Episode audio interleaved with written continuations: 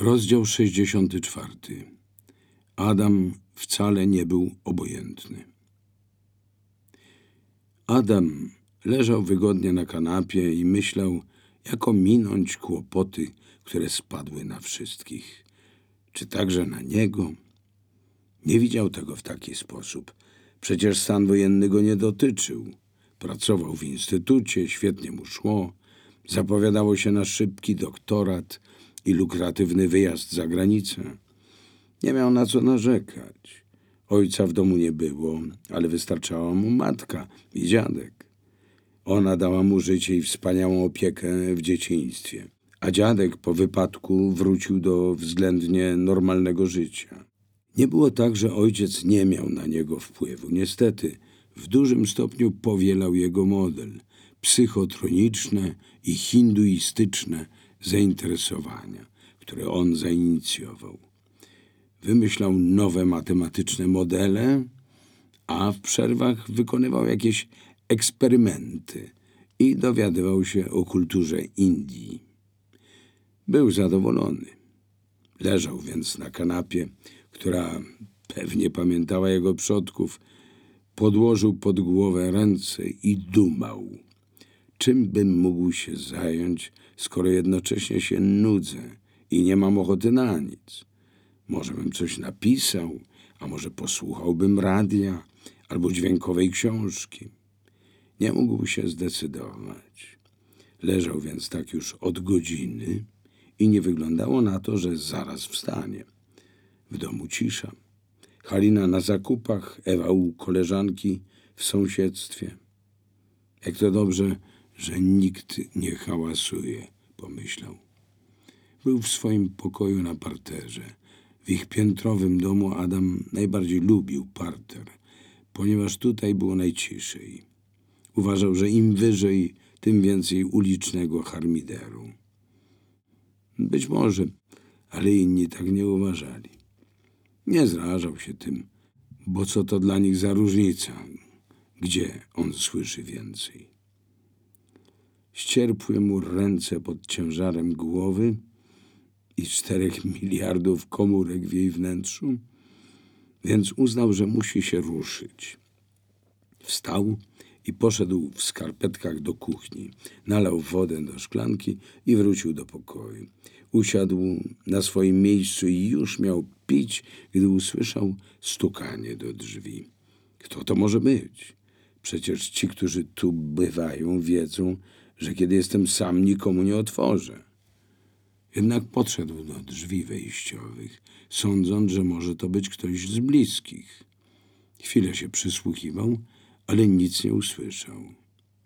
Zapytał, kto tam? To ja, odpowiedziała Ewa. Zapomniałam klucza. Otworzył drzwi. Y, Adam, jestem z kolegą, nie denerwuj się, zaraz ci wszystko opowiem, tylko nas przepuść.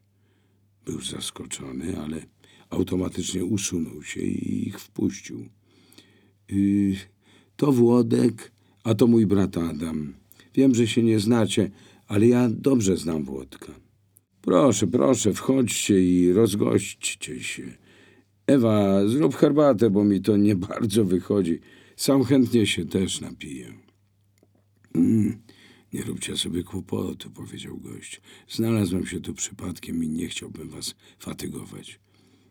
Daj spokój, Włodek, powiedziała Ewa. Bądźmy szczerzy, nie ma co owijać w bawełnę. Adasiu, y, on u nas na jakiś czas zamieszka. Jak, jak, jak to? O co tu chodzi? Zapytał Adam, szeroko otwierając oczy. Mm, okej, okay, nie widział nic, ale to nie znaczy, że nie otwierał oczu. Dobrze, zdejmijmy płaszcze, zrobię herbatkę, zasiądziemy do stołu i wszystko opowiem, jak na spowiedzi. Adam zamknął drzwi, a oni powiesili płaszcze, zdjęli buty i umyli ręce. Ewa poszła do kuchni, a Włodek do saloniku. Nie gniewaj się, Adam, ale ona mnie złapała za rękę i tu wciągnęła. No, a ty sam nie chciałeś do nas na chwileczkę wstąpić? No to dziwne, bo wydawało mi się, że każdy powinien tego chcieć. Mamy tu same rarytasy. Fantastyczna młoda dziewczyna, wygodny dom jednorodzinny, smaczne jedzenie. No i mnie na dodatek, zażartował Adam. E, może jednak sobie pójdę, zaniepokoił się Włodek. Nic z tego, on tylko żartuje. Musisz wiedzieć, że mój brat ma tego rodzaju poczucie humoru. Generalnie wszyscy go lubią, więc musisz nauczyć się jego klimatów. On uważa, że jest bardzo nowoczesny, no i bardzo atrakcyjny. No pewnie, że żartowałem, ale i owszem, no ciekaw jestem, skąd Ewka ciebie wytrzasnęła. No, znamy się dosyć długo, ale nie wiem, czy to ja powinienem mówić. Nie, nie, nie, ty to moja rola, wykrzyknęła z kuchni Ewa. Adam i Włodek zdążyli usiąść przy stole, a gość powoli się odprężał. Nadeszła Ewa z trzema herbatami, postawiła je przed nimi i usiadła. Y, powiedziałam tobie i mamie, że idę do koleżanki, ale prawda była inna. Dzisiaj, Adamie, rozpoczęły się protesty i właśnie do nich dołączyłam. Szliśmy odważnie. Co tam się działo? Wrzeszczeliśmy i machaliśmy tym, co każdy miał i było cudownie. Do czasu. Z bocznej ulicy wypadli na nas zomowcy i musieliśmy się rozproszyć. No, no, w życiu bym się nie spodziewał, że mam taką siostrę. I co, dostałaś po głowie?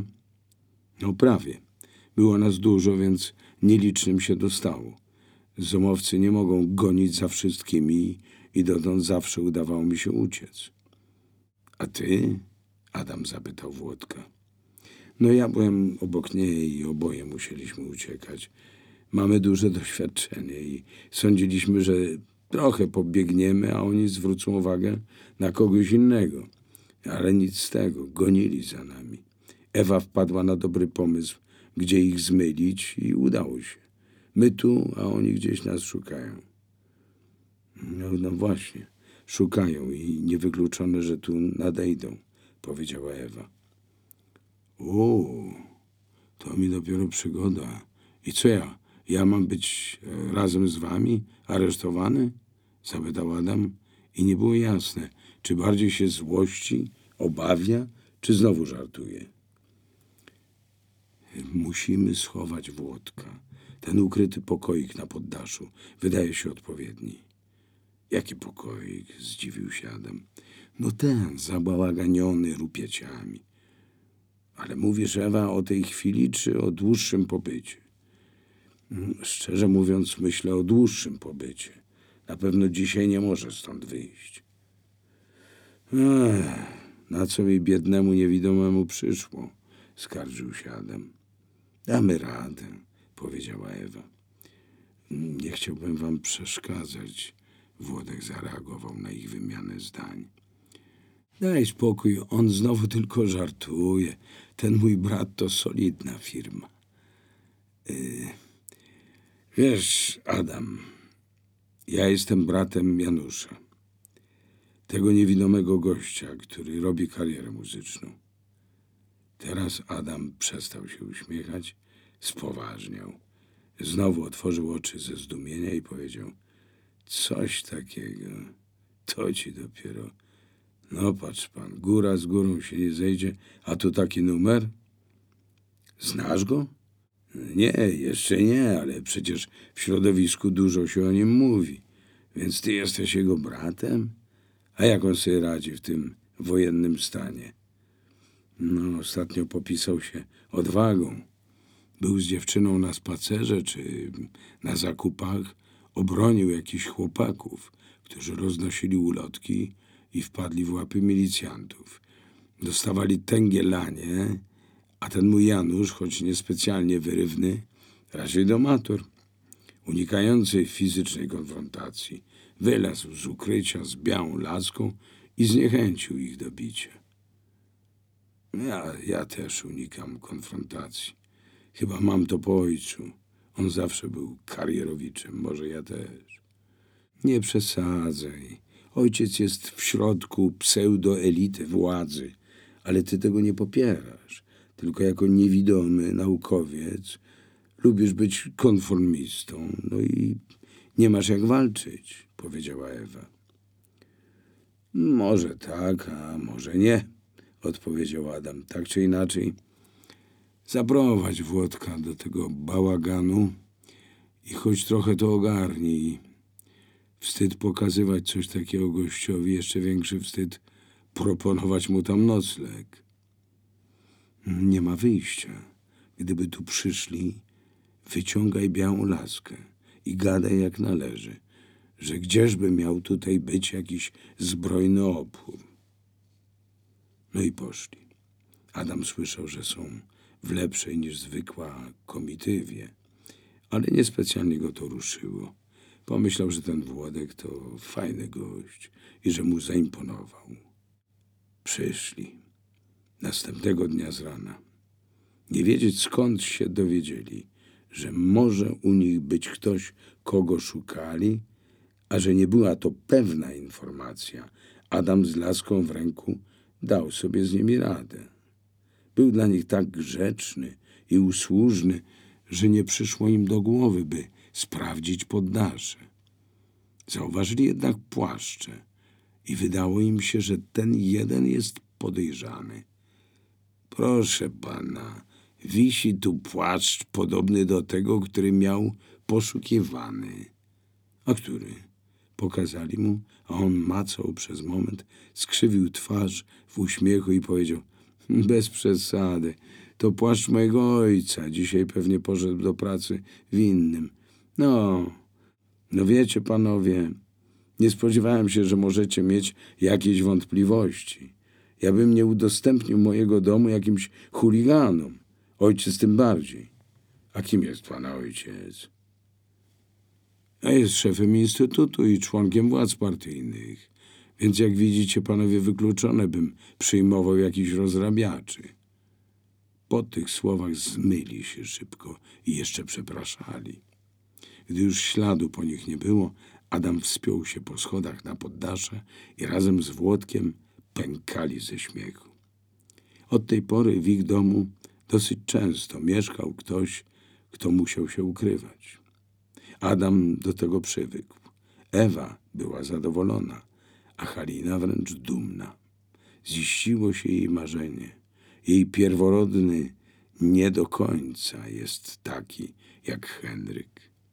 Adam i Ewa nieraz przechowywali w zabałaganionym pokoju na poddaszu tych niepokornych, zbuntowanych, uciekających przed władzą ludzi. Adam czynił to bez specjalnych emocji, lecz decydując o tym intelektualnie. Kto wie, co się wydarzy i kto ostatecznie wygra. Matematyczne przesłanki wskazywały, że wygra Solidarność ale nie przeszkadzało to wielu innym matematykom w instytucie uważać odwrotnie. Najwidoczniej sama logika tu nie wystarczała.